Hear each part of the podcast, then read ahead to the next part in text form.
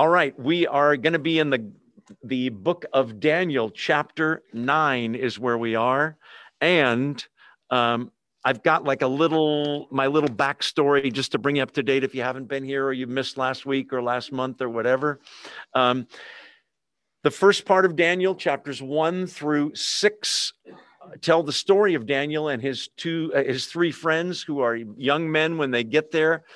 Israel has been judged by God for disobeying him, for having other gods, uh, for having paganism in their lives. And so, as a result, God, as he promised in the book of Jeremiah and elsewhere, Isaiah, he take has them taken captive by the Babylonian Empire. And so they're sort of in the penalty box um, Daniel's going to speak about that because he's found a time marker in the scriptures. I'll get to that in a second. Um, that that they only will be in captivity for seventy years, and he knows the time is just, excuse me, just about up. Daniel is a, a prophet, and he's able to interpret dreams and. Uh, he interprets dreams and visions for others, but starting in chapter 7 through 12, it's visions and prophecies that he gets himself that God gives him about the history of the world and about Israel specifically. Um, let's see. Uh, Jeremiah 29 10 says, After 70 years are completed at Babylon, I will visit you and perform my good work, my good word, sorry, toward you, and cause you to return to this place, the land of Israel. Daniel knows about that. He's going to mention that uh, in the beginning of Daniel 9. And um, so he's going to be praying for his people, Israel, in the early parts of chapter 9.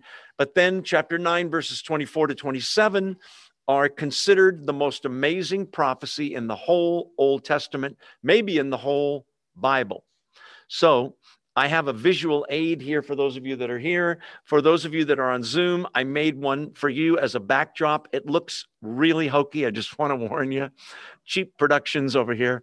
Um, our budget is not unlimited. And so I'll, I'll, I will put that up on the screen. It'll look like it's behind me um, in a little while. We were just experimenting here, weren't we, Jordan, earlier? Yeah.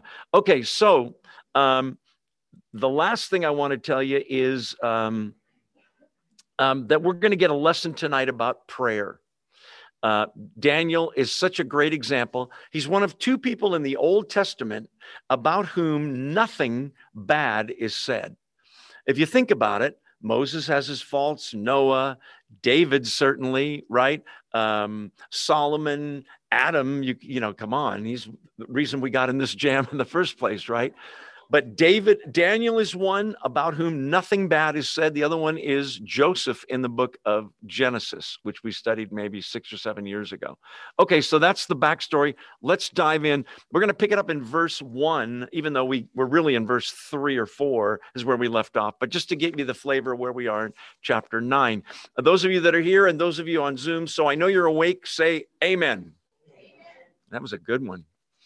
All right, Daniel 9 verse 1 in the first year of darius or darius is how most people pronounce it son of xerxes a mede by descent who was made ruler over the babylonian empire in the first year of his reign i daniel understood from the scriptures according to the word of the lord given to jeremiah the prophet that's the verse i read that the desolation of jerusalem and the captivity that they're in would last 70 years. He knows that it's pretty close to being over. He's not exactly sure when God hit the stopwatch for the 70 years, but he knows it's close. So, um, uh, Darius or Darius was back in chapter right around six, I think, or five that we met him. After the Babylonians lost their kingdom, the Medes and the Persians, he was the head guy there. It's kind of a title as well as a name. They took over and they conquered the Babylonian Empire, the Medes and the Persians, which became just the Persian Empire. What we've seen is the prediction that there's going to be the Babylonian Empire, then the Persians, then the Greek Empire, and then the Roman Empire, and then some final um, empire that is iron mixed with clay. Iron was symbolic of the Romans. Clay is people. So in some ways, it's weaker than just iron, that final kingdom, which is still, I'm going to show you, I think, yet future. Okay, so he knows from the scroll of of uh, uh, the scriptures. It says books uh, in some versions of the scriptures, but it's really they didn't have books then; they had scrolls that you would unroll. He's got a copy of Jeremiah, and he knows about that scripture I read that it's only going to be seventy years. So instead of sitting on his laurels and saying, "Well, you promised seventy years any day now," you're going to see that he has such a heart for his people that he's going to represent them in prayer. And I'm going to show you that. Although it's decreed, God said 70 years, the question could be asked what if Daniel didn't even pray? Would God have still done it? And that's open to discussion. But he did pray. God moved him to pray. And the whole point of this is that prayer changes circumstances and things, if you will. Verse three So I turned to the Lord God and pleaded with him in prayer and petition, in fasting, and in sackcloth and ashes. Okay, so that's not typical for our day. Some of it is. But the first thing he does is he turns to the Lord God. Do you see that? Most versions of the Bible, Lord is, is it in yours? All capital letters, L O R D? Not? Oh, it is. Okay. It, it should be. In the Old Testament, when you see the word God, it's usually the word El, E L, which means God, but it's literally, this is interesting, a plural. It's Elohim. Okay, you say, well, wouldn't that be gods? Yes, but the Hebrew Shema, there's one God in Judaism. Okay, but even in Genesis 1 1, it's Elohim. In the beginning, Elohim, gods in a way. Um, well, you say, well, were they pluralistic in their thoughts about deity? No, they believed in one God, but yet God directed them to use that plural because I believe that means God the Father, God the Son, God the Holy Spirit. And the three are the one God. Um, let's see. So I turn to the Lord God. So God is in there. The word Lord, when it's all caps, is the word Yahweh, God's personal name. Okay. He's using both the title God and his personal name. When you see capital L O R D, it is four letters Y H W H. They call it the tetragrammaton. Tetra means four. Um, y H W H. When you insert vowels, it's Yahweh. But the, we're not positive that's the pronunciation, but it's the most likely one. But Jews considered God's name so holy, they wouldn't speak it for fear that they spoke it incorrectly and would be hit by lightning or some sort of judgment kind of thing. But that's the Lord God. He turns to the Lord God, and notice he pleaded with him in the following ways prayer and petition, sort of two ways of saying the same thing. Prayer involves praise, worship, uh, adoration, confession, thanksgiving. We've been through that whole list. Remember that? The acronym is ACTS adoration, confession, thanksgiving, supplication. What should be the ingredients in every prayer, uh, among other things? In any case, petition is asking for things, but he doesn't just dive in and go, here's what I want. You're going to see that he is a model for praying because he's praying God's will back to God not here's what I will do this, get in line with me. He's saying, I want to get in line with your will. But to do so involves um, great uh, confession and tears because the people have sinned. That's why they're in the predicament they're in.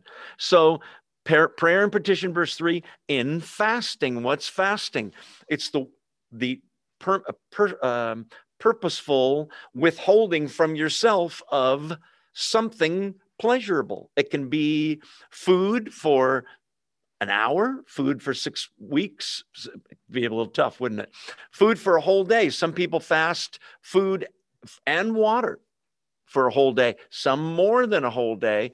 Why do you do that? So the people will see that you're fasting and think you're all holy? No, just the opposite.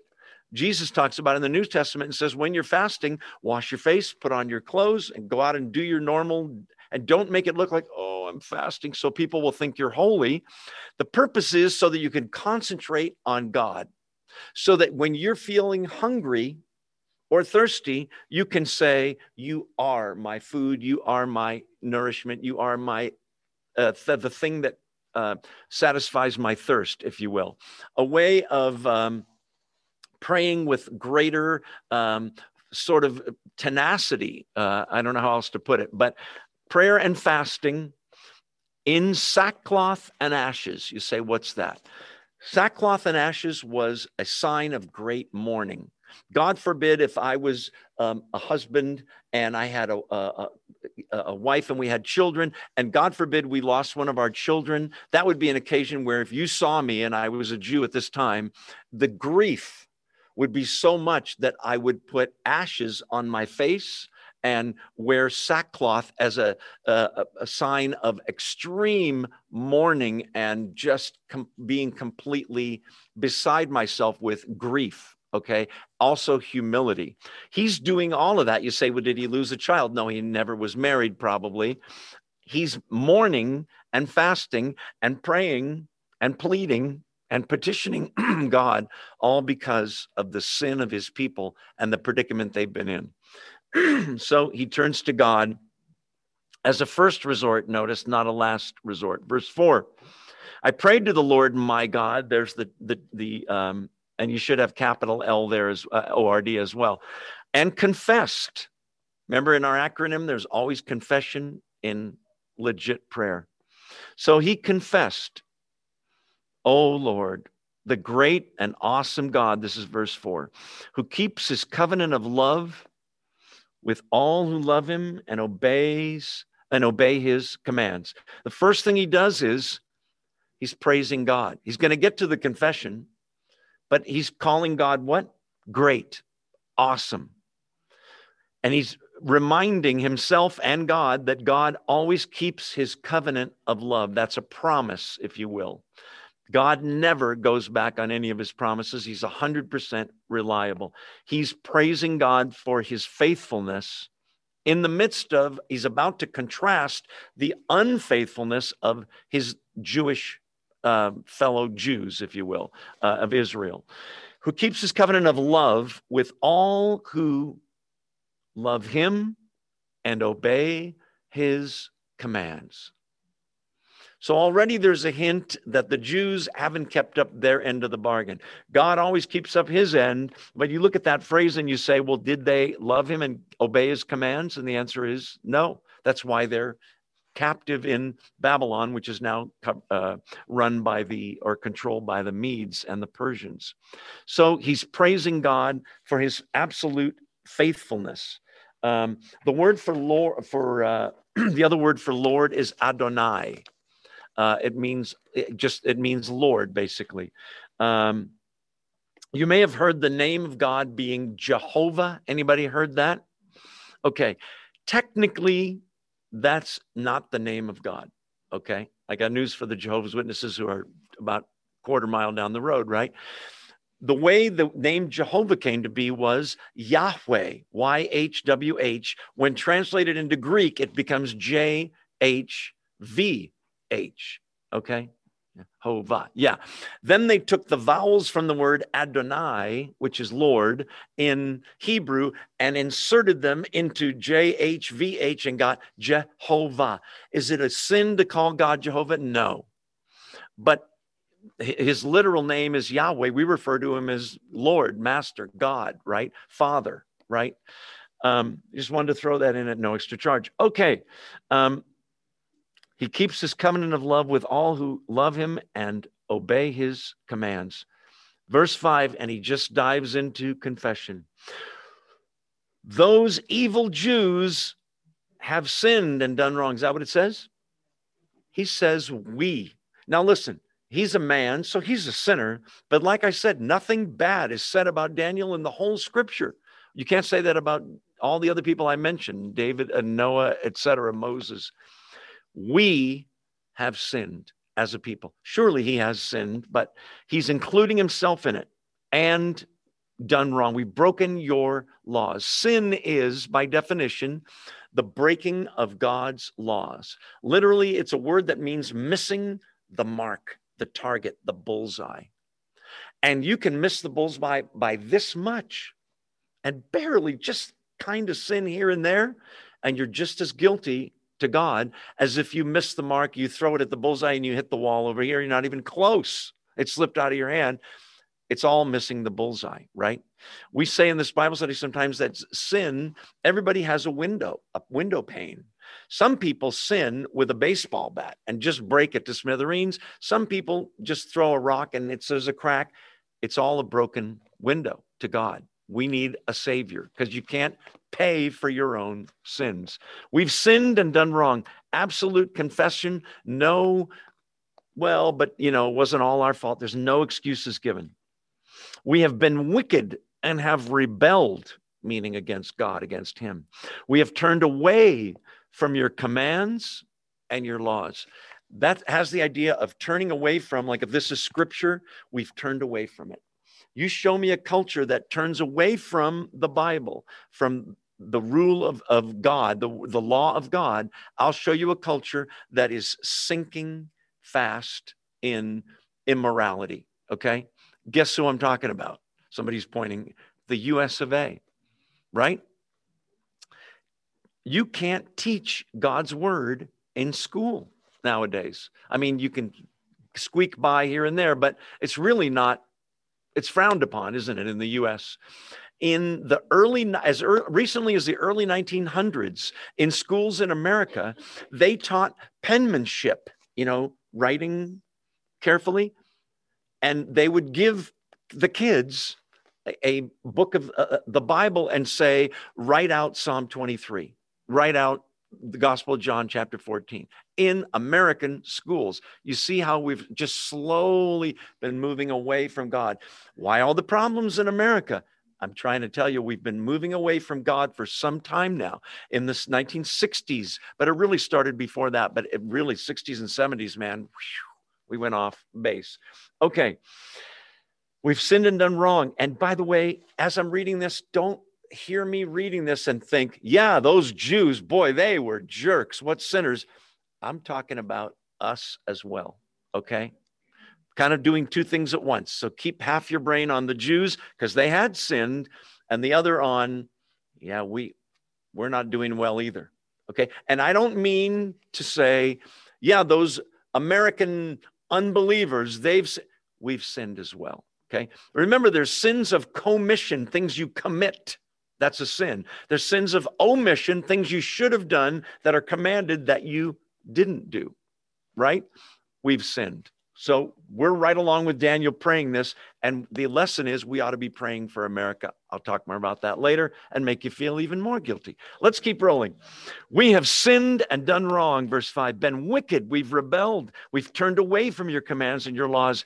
Verse six, we have not listened to your servants, the prophets. Now, the Jews had prophets sent to them, didn't they? We haven't listened to your servants, the prophets, who spoke in your name to our kings, our princes, our fathers, and to all the people of the land.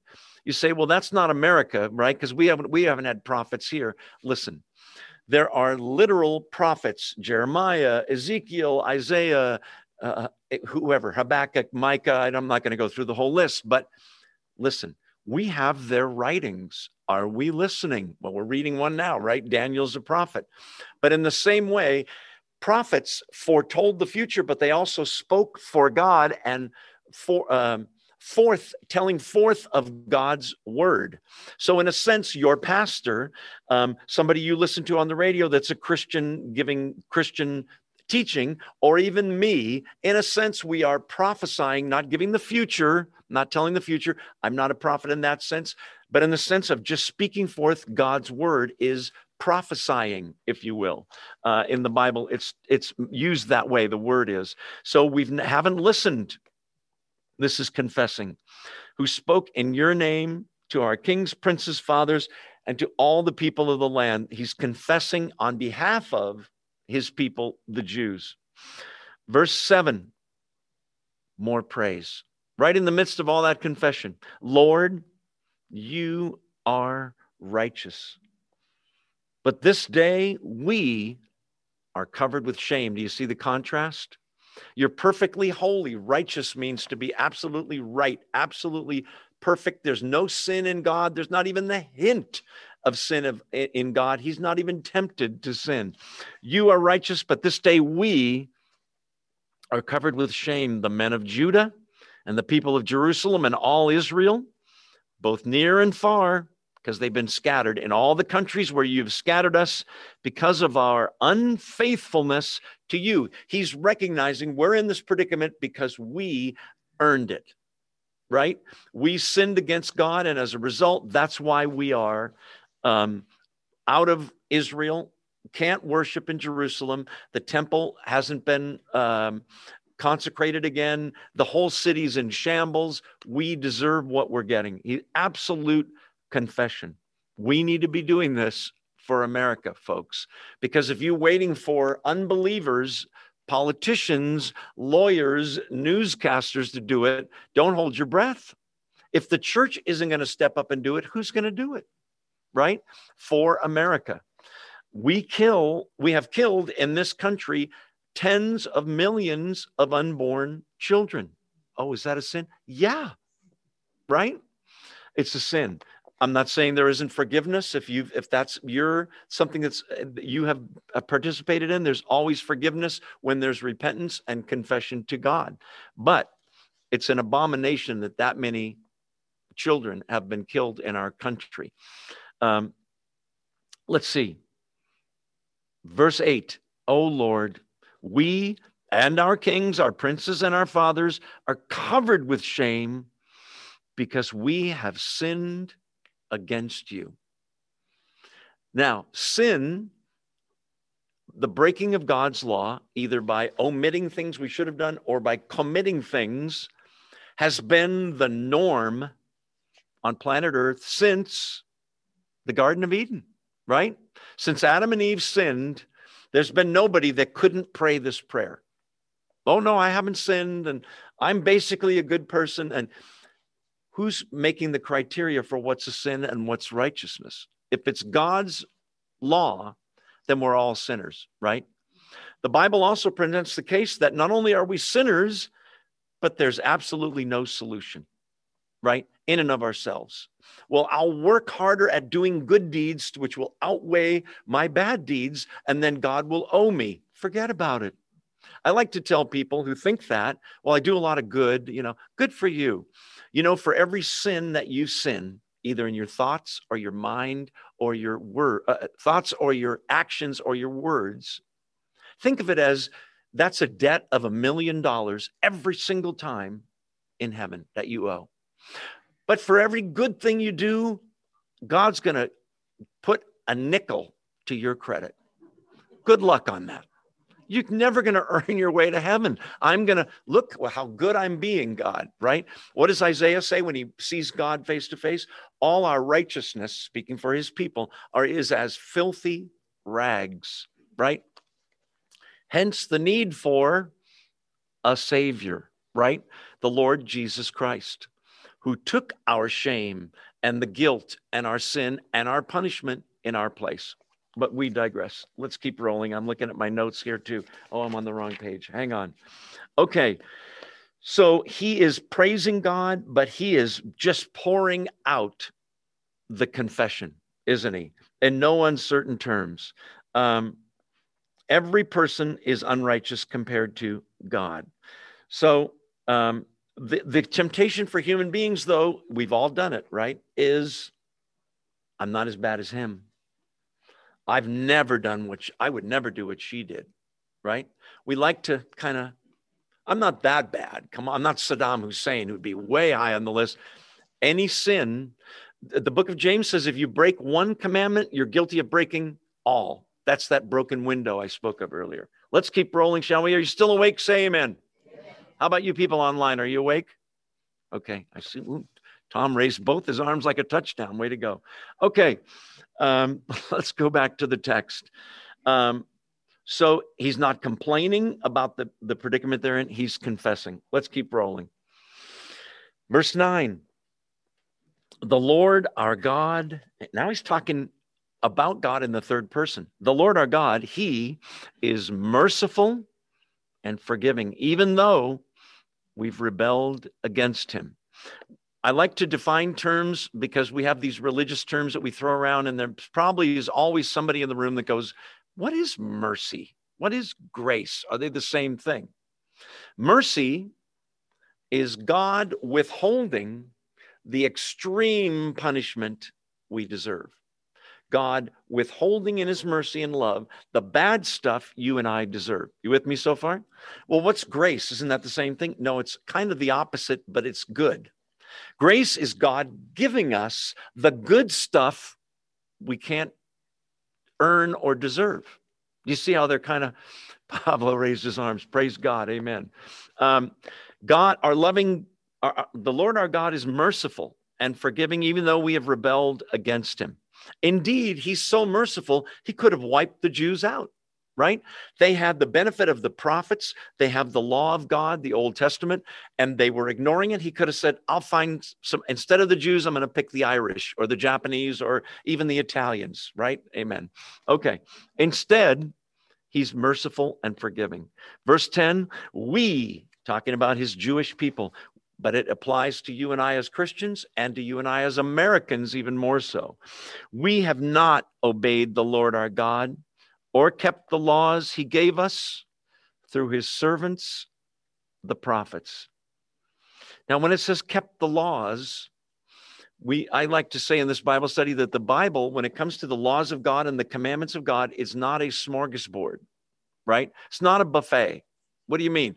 You go to a buffet, you are not required to eat a little of every single thing, right? Unless my parents are with me, they go, eat your spinach. I don't want spinach, right? You pick the things you like, and I, I don't like pork. I'm going to have the hamburger and I'm going to have the whatever, this kind of salad. I don't want fruit salad. It's not a smorgasbord. We can't pick and choose. I'm going to obey this scripture, but that one I don't think applies to me. That's kind of what the Jews were doing, right? Um, let's see. Um, we haven't obeyed verse 10, the Lord our God, or kept the laws he gave us through his servants, the prophets. Verse 11, all Israel has transgressed your law and turned away, refusing to obey you. Sounds like Romans 3. There is none righteous, no, not one.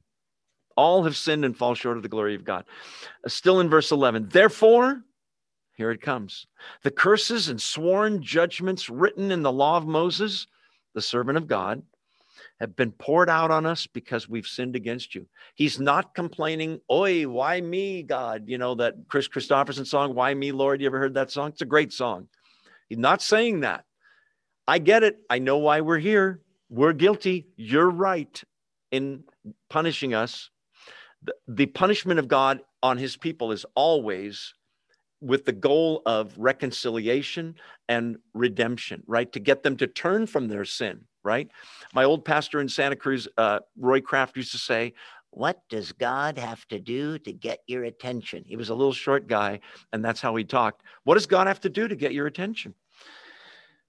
Uh, let's see. All Israel, we've transgressed your law, we've turned away. Um, and that, and that's why the curses have been poured out on us because we've sinned against you. Now listen, in the Garden of Eden was the first time there were curses poured out. Do you remember that? They sinned against God. What are the curses? Well, you'd have to read uh, Genesis 3. We won't go there now, but ladies, can I get an amen? Pain in childbirth. That's a curse from Adam and Eve. You can thank them when you get to heaven if they're up there, right? Men, we have weeds in our garden. We have to work by the toil, uh, by the sweat of our brow. Um, they were kicked out of, this is the big one, paradise. That's what the Garden of Eden was. God's been trying to get us back ever since in that. That's what heaven is the Garden of Eden, with one exception no Satan to mess it up, right? No, no possibility of sin where we're headed. But in the meantime, there are curses on planet Earth. That's why the death rate, you ready for this statistic, is one per person. We're all going to make it, right? Sooner or later. Every human being dies of their last accident or their injury or sickness. The only exception would be if there's a rapture, right? Other than that, it's pretty much a hard and fast rule. That's why there's locks on doors because people steal. That's why there's injuries, sickness. That's why there's divorce. That's why there's child abuse, stealing, etc. Because we have the curse on us because of Adam and Eve, our federal heads of the human race. Um, verse 12 verse 11 says, The curses have been poured out on us because we've sinned against you. Verse 12 says, You, God, have fulfilled the word spoken against us and against our rulers by bringing upon us great disaster. Lost their land, lost their temple, couldn't worship, prisoners in other countries. Under the whole heaven, still the middle of verse 12, nothing has ever been done like what has been done to Jerusalem. And it happened again and again. This is, you know, around 530 BC when he's saying this. Remember what happened in 70 AD? It really got trampled. Remember the temple torn down stone by stone. Look at Nazi Germany. Six million Jews are killed. Why have the Jews been through so much pain and heartache? God is trying to spank them back into submission. They missed it. They said, no thanks to the Messiah, their Messiah, Jesus Christ. Will they one day believe? Absolutely. Read Romans 11 if you think I'm wrong. Verse 13, just as it is written, in the law of Moses, all this disaster has come upon us, yet we have not sought the favor of the Lord our God by turning from our sins and giving attention to your truth. He's saying we should have immediately been repenting and we didn't do it. We have uh, broken your laws and we didn't seek reconciliation, seek your favor. By notice, how do you do that? Just praying? No. Notice the repentance in verse 13 turning from our sins and giving attention to your truth. That's what we're doing, whether you're on Zoom or you're here. We're giving attention to God's word, the Bible, right? No better uh, way to spend your time. Uh, verse 14 the Lord did not, all caps again, did not hesitate to bring the disaster upon us, for the Lord our God is righteous in everything he does. There's no pointing your finger. You ever, you ever meet people that are mad at God? Why did you do this? Man, there's no way we can say that. We may not understand why something happened. We have to trust that it's all in his good will, uh, uh, will for us. Romans 8 28, all things work together for good to them that love God, who are the called ones according to his purpose. Um, so he's he's saying um, he's God's righteous in everything he's doing, even this punishment. We deserved it, yet we have not obeyed him. End of verse 14. Verse 15 Now, O Lord our God, who brought your people out of Egypt with a mighty hand, who made your, for yourself a name that endures to this day, we have sinned, we have done wrong. What he's saying there is how important it is to remember. What do you mean? That this Egypt thing with Moses is many hundreds of years ago, right?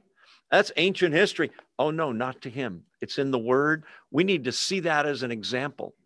The Jews were in that predicament for the same reason. They had sinned and that through their repentance, God rescues them single handedly. Moses, yeah, raises the staff. Yeah, I watched Ten Commandments this weekend as well.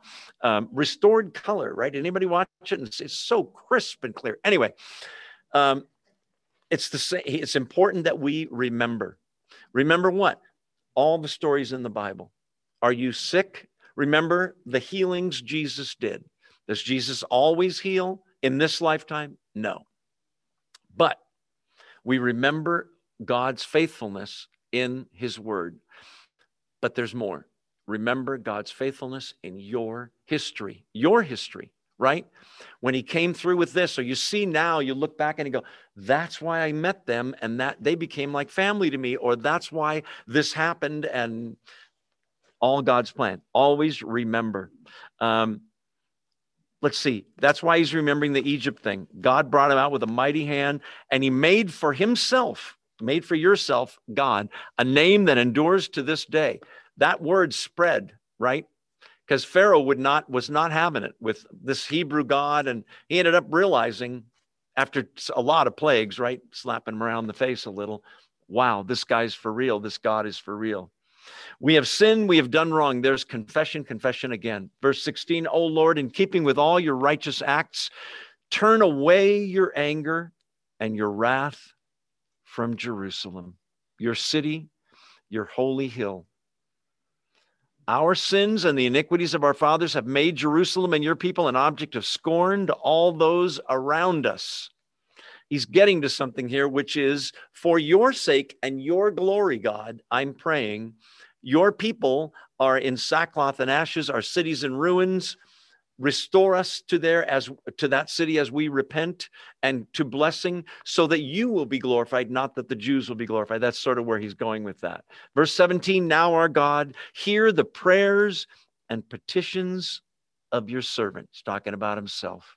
Hear my prayer for your sake o lord look with favor on your desolate temple sanctuary He's saying, for your glory, because the pagans are looking at the Jewish temple going, it's in shambles, it's a mess. Where's their God? He's in a way saying, You, God, will receive glory as we repent and you restore us because your temple will be rebuilt. Your worship will again take place in your temple. Um, so that's his uh, confession and petition. Give ear, verse 18, O God, and hear, open your eyes and see the desolation of the city that bears your name, Jerusalem. Uh, Yerushalayim, I think it is in Hebrew. That's probably a terrible pronunciation. Give ear and hear, open your eyes and see the de- desolation of the city that bears your name. He's really pouring his heart out to God. We do not make requests of you because we are righteous. Did you catch that? I'm not praying this to show you, you owe us, look how holy we are. Just the opposite, right? He recognizes that they have no reason to ask for anything. Everything is mercy, everything is grace. Christianity is one beggar telling another beggar where he got free food from the hand of the Father. Okay. Um, give ear, open your eyes, see the desolation of the city that bears your name. We don't make requests of you because we're righteous but because of your great mercy. We know we don't deserve leniency in the courtroom uh, uh, of, you know, of your courtroom. We're asking for your mercy because you're righteous. Verse 19 Lord, listen. Lord, forgive. By the way, I think this prayer, most, uh, most of the commentaries I read said what I'm about to tell you is true. This is a condensing of a prayer that might have gone on for hours and hours and hours right? He's been known in this book to be, in the book of Daniel, to be a guy that just prays and prays and prays. This is uh, a, a condensation of that prayer. Lord, listen. Lord, forgive. Lord, hear and act. I'm still in verse 19. For your sake, my God, do not delay. For his sake, yes, for his glory, to show his mercy, to show his blessing on his people. Do not delay because your city and your people bear your name. Prayer that is the prayer that works, the prayer that is effective. Listen, First John 5 says it's a key verse for prayer, right? If you don't go to First John 5, you might read, and it's not untrue, John 14, where Jesus says, If you ask anything in my name, what does it say? I'll consider it. No, it says, I'll do it. Right. Good one, Winston. Right. So you may think, oh, so in your name, I pray in Jesus' name. You just tack that on at the end of any request. I want a 10 Mercedes and a huge house on the beach in Jesus' name. I, I prayed in Jesus' name. Is that in what does it mean to pray in Jesus' name? Tack it on to the end of a prayer. It means to pray in the spirit of what Jesus is all about. It means to pray his will back to him. There's no book of Mercedes, right? Or beach house in the Bible that I've seen, right? So we pray his will back to him. First John 5, I can't remember, 14, 15, right in there, says, if we ask anything, talking to Christians, listen to this, and it be in accordance with his will, we know that he hears us. And if he hears us, we know that we have the thing that we requested. So sometimes you can know what's the will of God. Watch this. I'm married, okay? And I'm somebody's married. I shouldn't say me. I am married, but somebody's married. Harry over here is married, and he's praying. Yes, I know I'm married, Lord, but I'm really attracted to this secretary at work. Please make that relationship happen. Is that God's will? Do you really have to pray that? Okay. Here's another one. I really hope to have more heroin. If you could help me get, it's not in God's will, don't bother. Okay. But here's one Lord, I have a job opportunity in Detroit and I have a job opportunity in Miami, and I want your will. Now, you can't read in the Bible, oh, Miami, okay. You can't read in the book of Job, Job, right? Um, which job you're supposed to take, bad joke. But you just pray, and you can pray, Lord, open doors where you want me and close them where you don't. I, I want to do your will because you can't know that's his unrevealed will should I take the job? Maybe neither job might be the answer, right? Or I'm thinking of moving to Chicago. Show me if that's what you want me to do. She's going, no, don't go there. Okay. Sorry, those of you that live in Chicago, write your letters to post office box. Uh, um, let's see. It's almost time to take our break. Let's keep rolling because we want to move through this and get to the meat and potatoes, you might say.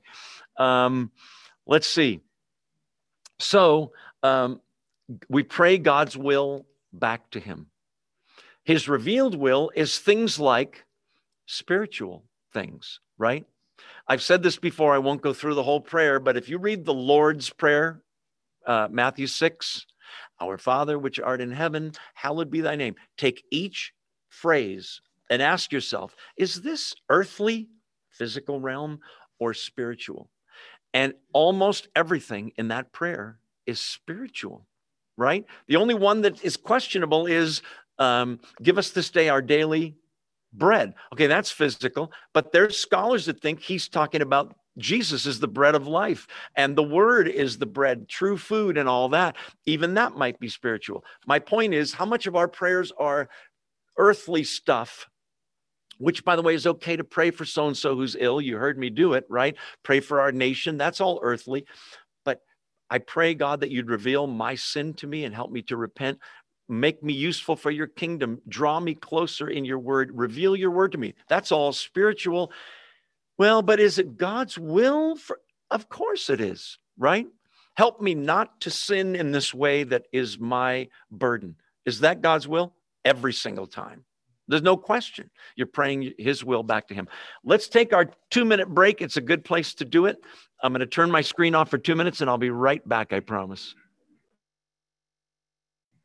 All right, we're back in Daniel chapter 9. Um, yes, I did. Thank you for reminding me. At my age, I need the reminder. Yes, it's all on. Uh, those of you on, on Zoom, say amen or wave so I know you can hear me and see me. Good. Good to see you, Richard. I see you there. All right, we're back in Daniel 9. Um, now we've heard Daniel pray. I told you it's an abbreviated version of the prayer, almost certainly. But I want you to see something, but I want to say, give it you an advisory. Don't get your hopes up. You say, well, why are you saying that? You'll see. Verse 20, he's just been pouring out his heart to God, right? He praised God. He thanked God. He confessed. He asked for things adoration, confession, thanksgiving, supplication. Verse 20 blows my mind. I wish I could tell you this is always what happens when you pray, and it ain't. Verse 20 While I was speaking and praying, confessing my sin and the sin of my people Israel, and making my request to the Lord my God for his holy hill, while I was still in prayer, Gabriel, an angel, showed up. The man I had seen earlier in the vision, he just means he looked like a man. He knows he's an angel. He came to me in swift flight about the time of the evening sacrifice while he was still praying.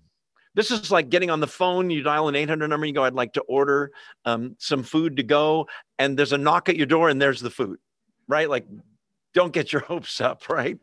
Sometimes we pray, and it's God's will and he intends to answer our prayer, and he intends to wait four years, nine months, and seven days.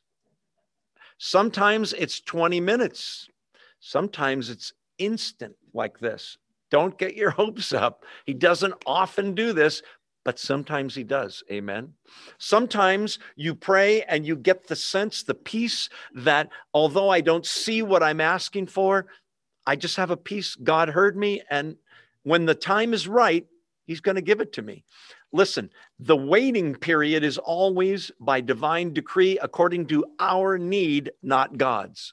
By that I mean he builds our faith as we wait. There are things I have prayed for for 10 years, 12 years, right?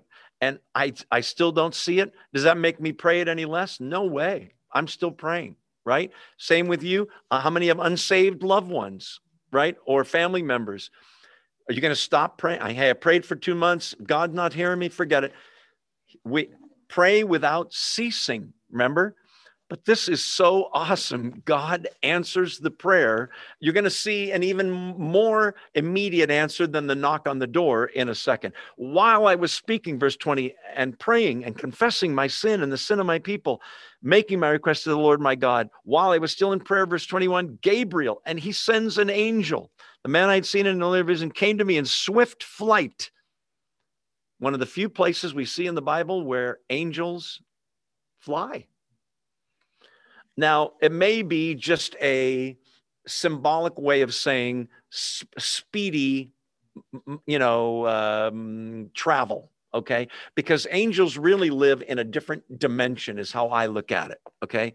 And heaven is not necessarily up as it is, the, heaven, kingdom of heaven is among you. It's not far from you. It's not, God is not far from any one of us, uh, the Bible says, but it's a dimension we can't imagine. But somehow the angel speedily, God goes, Go. He's praying, and I like what he's saying go now. He's praying my will back to me. Amazing. Instantly, he shows up. About the time of the evening sacrifice. What's that? Jews had the morning sacrifice and the evening sacrifice. The evening sacrifice, you and I hear evening and we, we think, oh, what is that, 8.30 at night, 9 o'clock?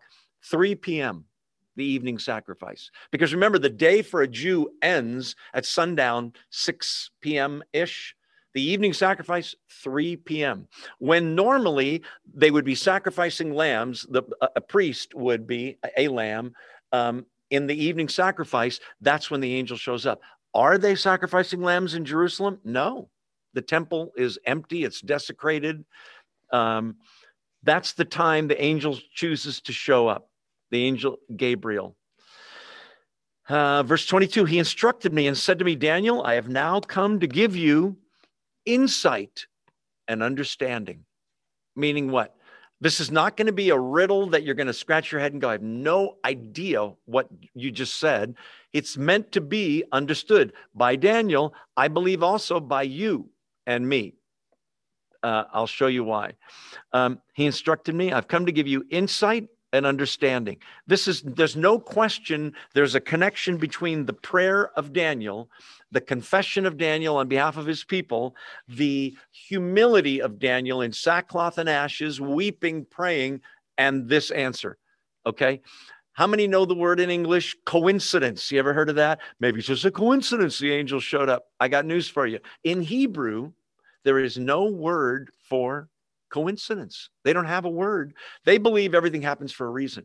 What a coincidence. We were on vacation and we ran into it's a divine interruption, right? A divine appointment. You didn't see it on your appointment book. God had it there a trillion years ago. Okay, no coincidence. The angel shows up. He's going to give him wisdom, uh, insight and understanding. Verse 23. Here's the mind blow. Are you ready? As soon as you were done praying, is that what 23 says? As soon as you began to pray, it blows my mind. A word went out, no doubt from God, which I have come to tell you, for you are highly esteemed. Therefore, consider the word and understand the vision. As soon as he began to pray, does that blow anybody's mind besides mine? Wow. And we're here on earth bowing our heads praying, thinking, is this even going beyond the ceiling? Is any do I have to yell? Can God hear me? Listen, you pray according to God's will in the name of the Lord Jesus Christ, He hears you. As a matter of fact, He can do what you and I can't, which is hear your thoughts. Aren't you glad we can't hear each other's thoughts? Anyway, he hears your thoughts. You don't have to say it out loud. You have to say it in Hebrew or with an English accent. You can just think something. You ever been talking to somebody and you're thinking, please, Lord, give me the words to say to this person? In your head, you don't say it with your mouth. God hears. As soon as he starts praying, mind blowing. Okay, starting in verse 24 are, eh, are the four verses 24, 25, 26, 27 are the prophecy that Bible scholars say is the most amazing prophecy in the whole Bible. Okay. And um, let's see. Uh, Sir Isaac Newton said about this passage that you could just on these four verses stake the whole reputation of Christianity and the Bible on these four verses. That's how amazing he thought it was. Okay. And I think he's right. Okay. It's going to sound like a riddle. It's not a riddle. Uh, in a second, for those of you, those of you that are here, I have like a visual aid here of a timeline. Okay. I'll explain it. For those of you on Zoom, um, I have made a crude background that I'm about to put up. I have to warn you, it looks hokey. Okay. And it even makes me look hokey because it's like a green screen with something behind you. I'm going to put it up after I explain. Um, okay, here we go. Verse 24 77s are decreed for your people and your holy city to finish transgression, put an end to sin, to atone for wickedness, to bring in everlasting righteousness, to seal up vision and prophecy, and to anoint the most holy place. Okay, six things are God's purpose in these 77s. You go, well, wait, wait, let's go back to the beginning. What's a seven? Okay, the word is literally 77s. Some translations have here 70 weeks. Okay, but they are, um, think of it this way. If I said, oh, there's Ken, I haven't seen Ken for two decades. Nobody would say, well, how many years has it been since you've seen him? You can do the math, right? Two decades, 10 years per decade. Okay. This isn't decades, not periods of 10 years. That's the word decade. This is weeks or periods of seven years. You got the picture? How many of them are there? 70. 70 periods of seven years. Seven years, seven years, 70, 70 of those. So, those of you that are good in math with a calculator, 70 times seven is what?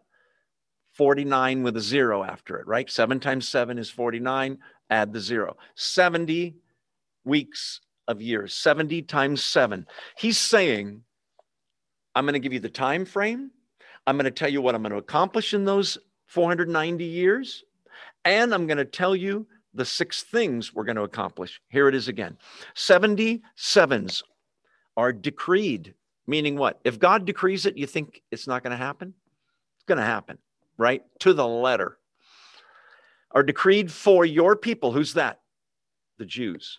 Okay. Although this is world history, it's for the Jews. Okay. And your holy city. What city is that, class? Jerusalem. Okay. Because he's he's been praying, please bring my people back to uh, Jerusalem so we can worship you, forgive us, all of that. Here's the answer 77s are decreed for your people, Jews, holy city, Jerusalem, to do six things. Three are negative, three are positive. They're actually all positive, but three have a negative connotation. Number one, finish transgression. Transgression is a synonym for sin. Finish transgression. Okay, wait, transgression is sin? Yes. So to finish transgression would mean and a complete and total end of sin forever. Has that happened? No. Most of you sinned in the last 20 minutes since you've been in here. No, I'm just kidding. Um, to finish transgression, that alone is incredible because that's what got us into the problem. And the Garden of Eden started transgression, sin. And since then, we're kids of Adam and Eve way down the line, and they sinned. And guess what we do? We sin. Imagine he's talking about a world where sin is done, It's not lessened. We're going to flatten the curve on sin.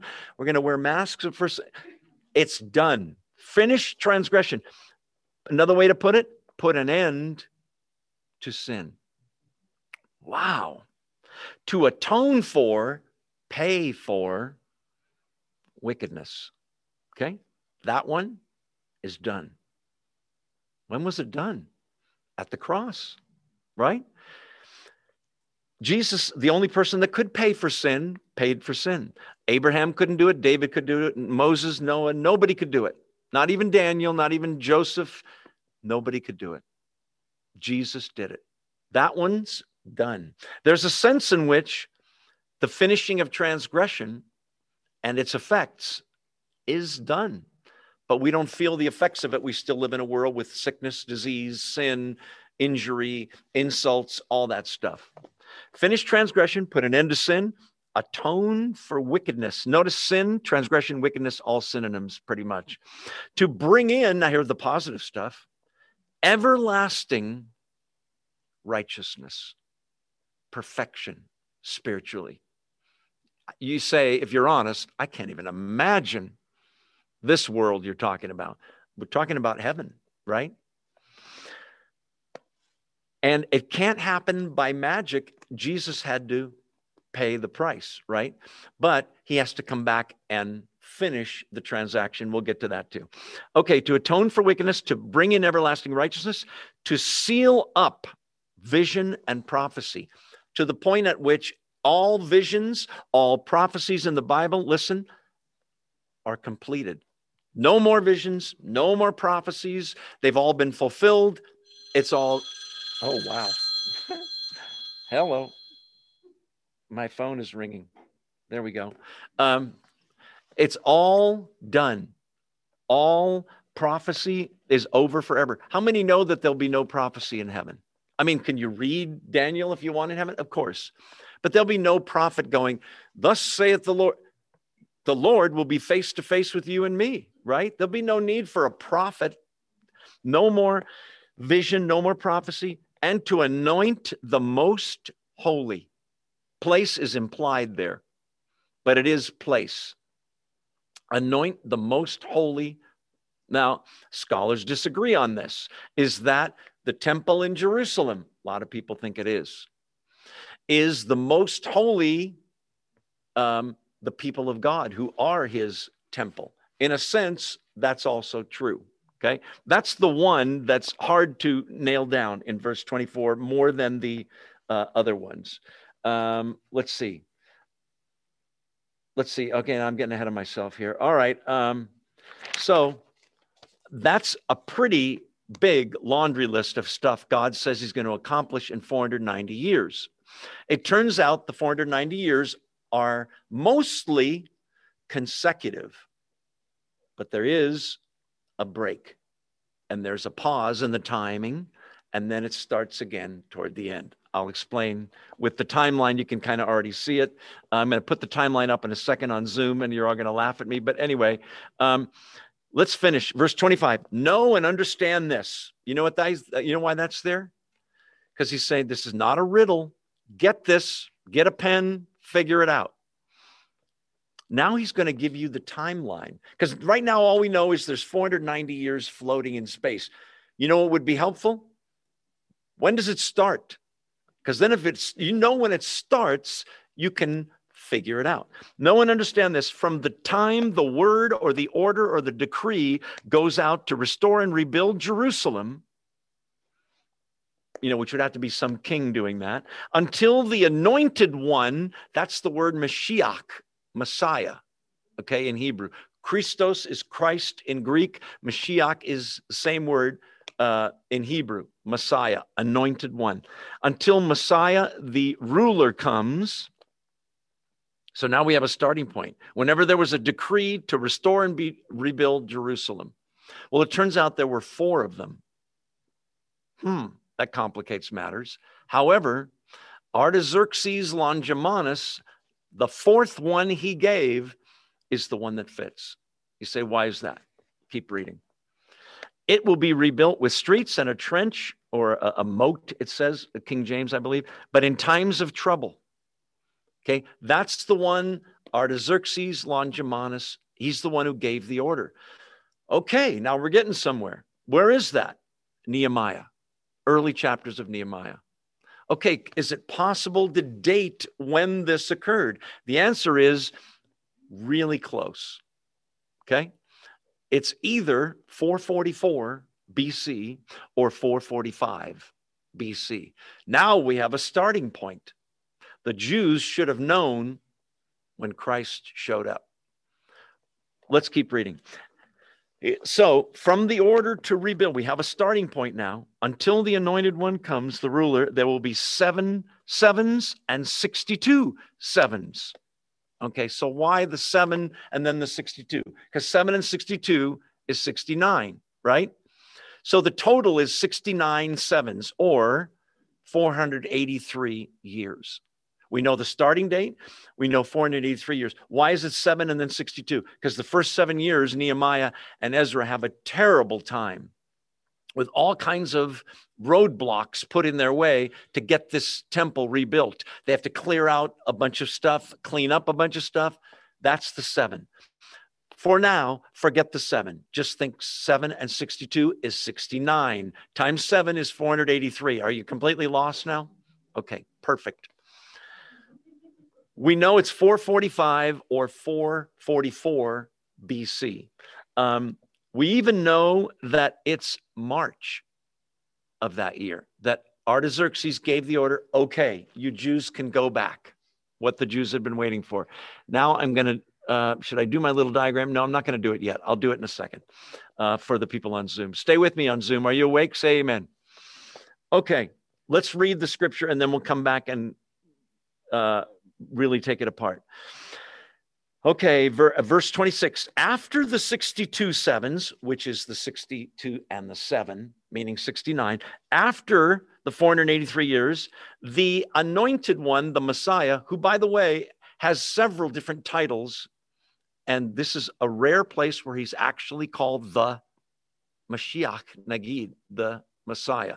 The anointed one will be this is in the Greek, karat, uh, in Hebrew, sorry, karat, which means killed. It literally means cut off. Okay. So for Jews reading, oh, the Messiah will be what? Put to death. It's capital punishment. This is hundreds of years before Jesus shows up. He's predicting the Messiah is going to show up. And right after he shows up, he's going to be put to death. It turns out the 69 times 7 when you do the math, and I'll explain it in a second, you come to Palm Sunday. That's the only time when Jesus goes out of his way to orchestrate, here I am, the Messiah. The Messiah is predicted in Zechariah to ride in on a donkey. The Jews, some of them get it and say, Hosanna, blessed is he who comes in the name of the Lord. And the Pharisees also know what's being said, and they tell him in Luke and I think in Mark, hey, Jesus, shut your disciples up. That's blasphemy. And he says, if I if if they're quiet, even the stones will cry out. In Luke, and we may have to look at this next time because we're going to run out of time. In Luke, I'll show you next week where um, Jesus says to the Jews that judgment's coming on them because you didn't recognize the day of your visitation. You didn't get out your calculator and figure it out because 483 years, 69 times 7, from when Artaxerxes gave that command, you come to, now scholars disagree, but it's either 30 AD or 32 AD. Spring, Passover, sound. Now, did somebody claim to be the Messiah around then who died shortly after he was presented? Yeah, the same week. He comes in on, on Sunday, he's killed on Friday, right? Let's keep reading. How many are totally confused still? Okay, a few. After the 62 sevens, the anointed one, verse 26, will be put to death and will have nothing. You say, wait, have nothing? Well, his family deserted him, his disciples deserted him, the Jews said, crucify him. He didn't have a, house and a big bank account. They stripped him naked and crucified him. He had nothing. Well, he had his father, No, he didn't even have that. My God, my God, why have you what? He has nothing so that you can be and I can be rich in the things that matter. Not, I don't mean money, spiritual things. And, and he will have nothing. I'm still in the middle, middle of 26. The people of the ruler who will come will destroy the city and the sanctuary. Okay, wait, what's going on here? This is a different prince or ruler. Somebody that's going to come in the future. This is Antichrist. Okay, well, what can you tell us about Antichrist? I've told you last week, read Revelation 13, Second uh, Thessalonians chapter 2. But here we get what most people think is a good clue about his nationality. Who destroyed the city and the sanctuary in 70 AD? The Romans, Titus, right? The Roman Empire came and destroyed Jerusalem. God punishing the Jews for saying no thanks to their Messiah in 70 AD. Roughly 40 years later, 40 is the number of judgment in the Bible. Okay, well, who was he?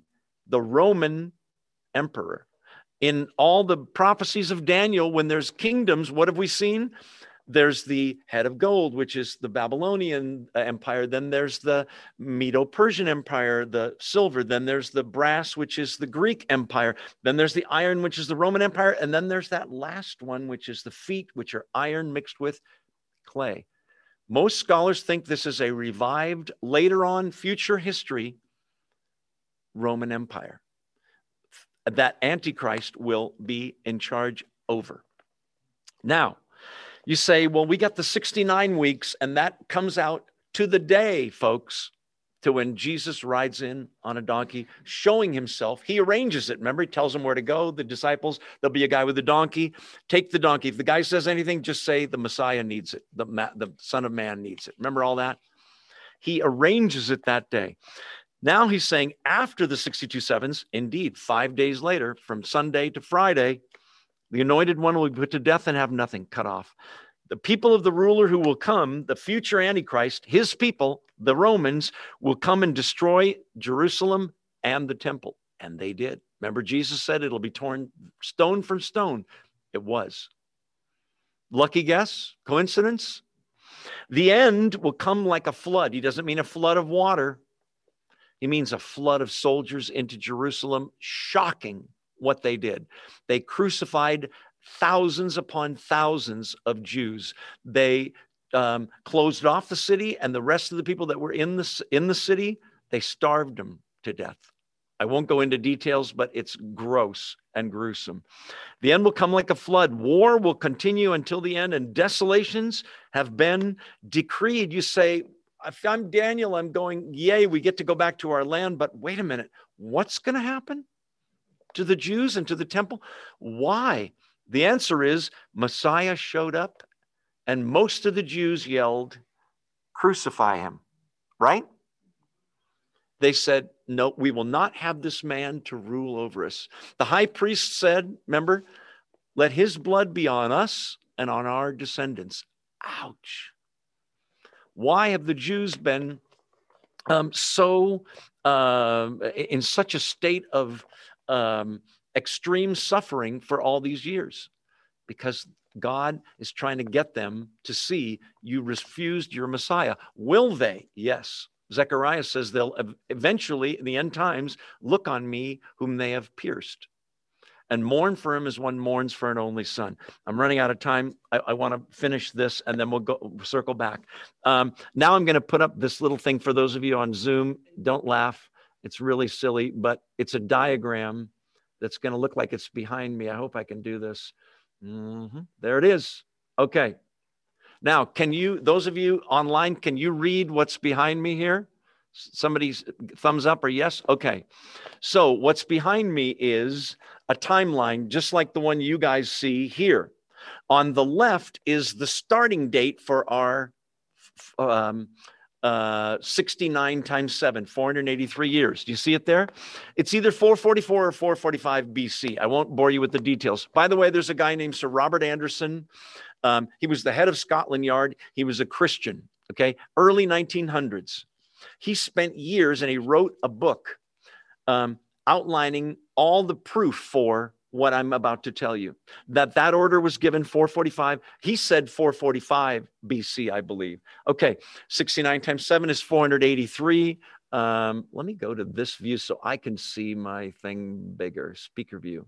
No, wrong one. Okay, never mind. I'll just do that. Okay, so he, what he did was he calculated that when you figure out that time, you come to, um, he said April 6, 32 AD. Okay, Palm Sunday, five days before the Passover, full moon, figured all of that. Okay, how did he do the math, you ask? The Jews counted a year as 360, listen, days. Okay, 360. Okay, you have to also count for leap years, which he figured in. You have to remember that from 1 BC to 1 AD is not two years because there's no year zero right? He figured all of this in and um, he comes to the exact date when Jesus shows himself, presents himself as Messiah. And at first, you remember when you read that in the Gospels, what happens? People are saying, "Blessed is he who comes in the name of the Lord." Right? They they're rejoicing, "Our Messiah's here." It doesn't take long, and they're yelling, "Crucify him!" Okay, so I'm going to move. Let me see. I'll move out of the way this way. What you can see there um, is uh, the triumphal entry. Do you see that uh, on the diagram here? Okay, so the 69 times 7, 483 years, is up to the moment when Jesus marches into Jerusalem. That's Passion Week. He teaches the apostles a bunch of stuff. He eventually is what? According to verse 26, cut off. Notice it's not right then, it's verse 26 after the 62 sevens. Doesn't tell us how long. Turns out it was about five days later. The Messiah is killed and we'll have nothing. And then the next thing is the people of the ruler who will come, the Romans, are going to destroy the city and the sanctuary to judge Israel. That happens about 40 years later. You say, okay, but that's 69 out of 70. What happened the next seven years? God paused the clock. Okay? As soon as Jesus came, died on the cross, rose from the dead, he paused the clock. What's he waiting for? How many years do we have left? 77s. We've done 69. That leaves one seven year period. You with me? That's what we call the seven year what? Great tribulation. Jesus calls it in Matthew 24. When is that? Some there are scholars that say it happened around 70 AD. Okay, and all the prophecies of Revelation and all the prophecies here all occurred way back then. It's all over. Okay, um, and so the majority of scholars believe that the pause is what's blue on the timeline and what is blue on your screen, the church age. Do you see that? He's paused his dealing with Israel. Why? Because they said no thanks to the Messiah. The church, Gentiles are grafted in, and some believing Jews are grafted in. This is the church age. An unde- indeterminate amount of time, it's been paused. Okay. Now, when will the last seven years, by the way, this isn't to scale, obviously, because that's a long church age, 2,000 years, right? The church age uh, ends and the seven year tribulation begins when Antichrist comes to power. What's his name? I don't know. Okay. But you can, we, we've talked about that in the past. He's a world leader that will control the whole world. Has that happened yet? No. Have men tried? Absolutely. Right? Nobody controls the whole world. There will be a one world government and it won't be good. The Antichrist, we said last week, is Satan in a man's body, basically. A man controlled by Satan, given power by Satan. He's able to do miraculous things, summon fire from the sky. He demands worship. But for the first three and a half years, half of that time, this figure is given in Revelation over and over again as 1260 days. It's given as 42 months. It's given as three and a half years. Those are all the same thing if you figure it out. Okay. The first half, he's the greatest thing that's ever come on the face of the earth. He stops the wars, he feeds the hungry, he probably heals diseases, he's probably got vaccines you can use. No, don't get me started on that. Okay. He um he is an extremely incredible speaker. He's charismatic, he's brilliant, he's a military genius. He takes over. However, he makes a pact with the Jews and says, You can worship again. You can do your thing, sacrifice. Halfway through, three and a half years in, he breaks his deal with the Jews, okay? And says, Nope, no more sacrifice. Um, verse 27 He will confirm a covenant with many, that's the Jews, for one seven. That's that 70th seven. You with me? In the middle of the seven, three and a half years, he'll put an end to sacrifice and offering. He's going to stop all the, no more sacrifices to your Jewish God. I'm him. Worship me.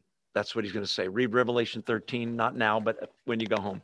He will put an end to sacrifice and offering, and at the temple in Jerusalem, he will set up an abomination that causes desolation until the end that is decreed is poured out on him, which is Christ returns and stops him right?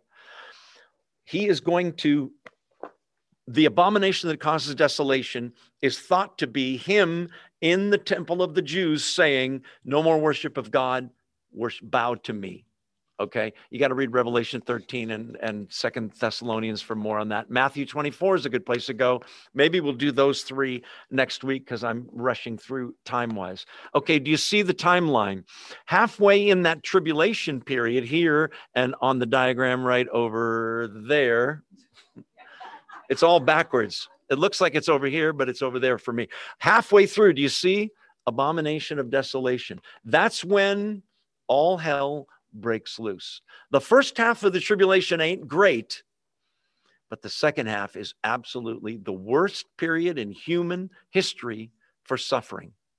Because at the same time, God is pouring out judgment on Israel to get their attention, and there's some of them coming to faith. At the same time, Antichrist is pouring out his wrath on guess who? You, Christians, and Jews. Okay? So it is the ultimate war between we finally have a one world government. Yay, peace. We finally have a man in power. It ain't good, folks. All these empires we've seen, the Greek Empire, wasn't good. They're all beasts in God's eyes. Remember last week? Same with the Roman Empire, the biggest beast of all.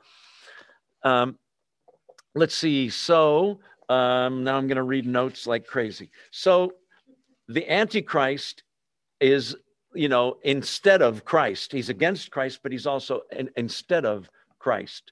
Uh, we talked about that. He's the other prince.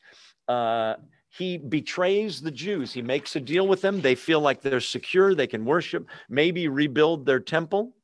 Um, okay, what the diagram you see on Zoom and what you folks see here um, oh, I do have it here, but I don't have it. I couldn't fit it on the screen and make it readable for Zoom.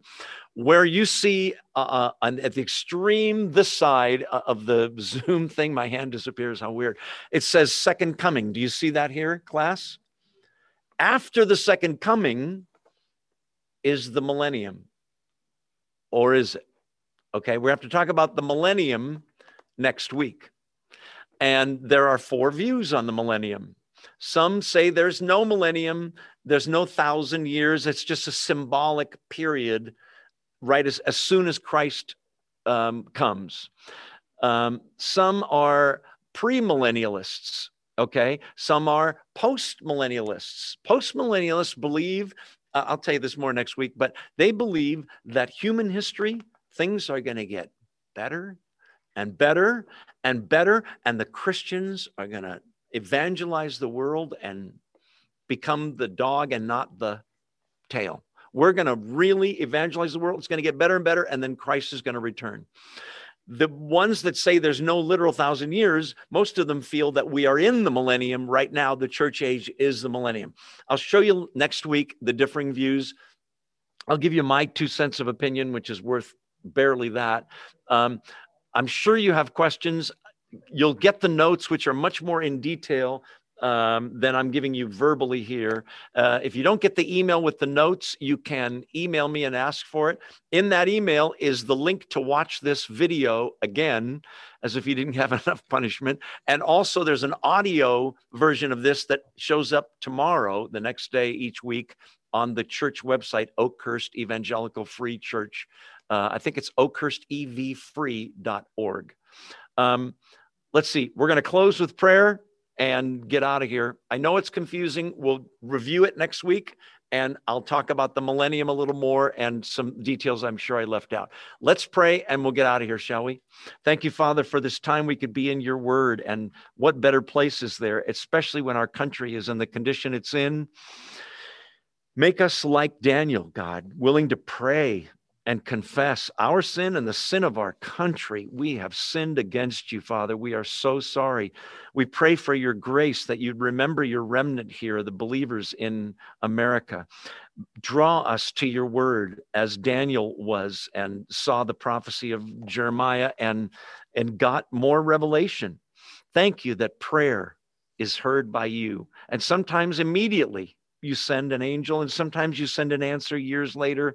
We just trust you that you know the right time to answer our prayers. In the meantime, God, we don't know if this stuff is a hundred years away, a thousand years away, or right around the corner uh, in our world. But boy, just seems like a lot is going on right now. Um, we pray that you would prepare us for a time such as this if we're to be alive when it happens, God. Next week, we'll talk about the rapture as well. Help me to remember that, Father. In the meantime, use us for your glory. Help us to understand and to live with eternity in our sights, God, because it could be right around the corner. Thank you for the truth that you didn't leave us in the dark. You gave us a really good picture of what to expect. And we know that you're with us through it all. And we give you praise and glory in the name of the Lord Jesus Christ. Amen. Thank you all on Zoom for being here. I've got to sign off now and say a quick hello and goodbye to these people. We'll see you next week. Email me if you have questions. Um, and thank you for being here. God bless you.